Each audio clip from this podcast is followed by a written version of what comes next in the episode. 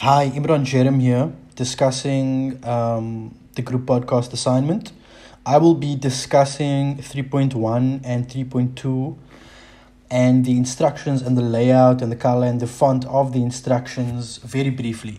So, with regards to the instruction of 3.1, the actual document that we had to trans- that we had to transcribe was made easily accessible by the hyperlink created.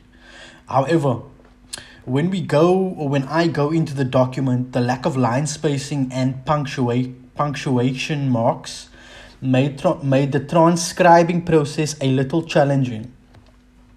The original font size of the document was a little small, even though it was manageable. Increasing the screen resolution to 120% made it more readable. Overall, the instructions were very clear and concise but I will say it was typed in a very stern manner. Maybe this was done so students could follow instructions seriously, so to speak. With regard to the layout, there is nothing outstanding. The font is basic, and the black color of the font makes it classical and formal. Some of the hyperlinks were put in incorrectly. Example, the Spreaker.com hyperlink didn't work and also the word download there was nothing attached to the hyperlink. Okay then with regards to 3.2 the tone of the instructions are very similar to 3.1 it was succinct direct firm and to the point.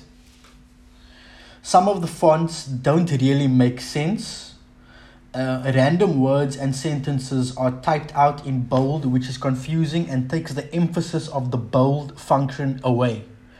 The ease of accessing the hyperlinks of the documents we had to summarily transcribe was appropriate and convenient. Lastly, I did enjoy the video um, in 3.2. The video was only two minutes long, and the instructions and information was just a click away. I did not previously know that Office 365 had a dictation option, so overall, I enjoyed the informative nature of the video and the fact that it was made easily accessible.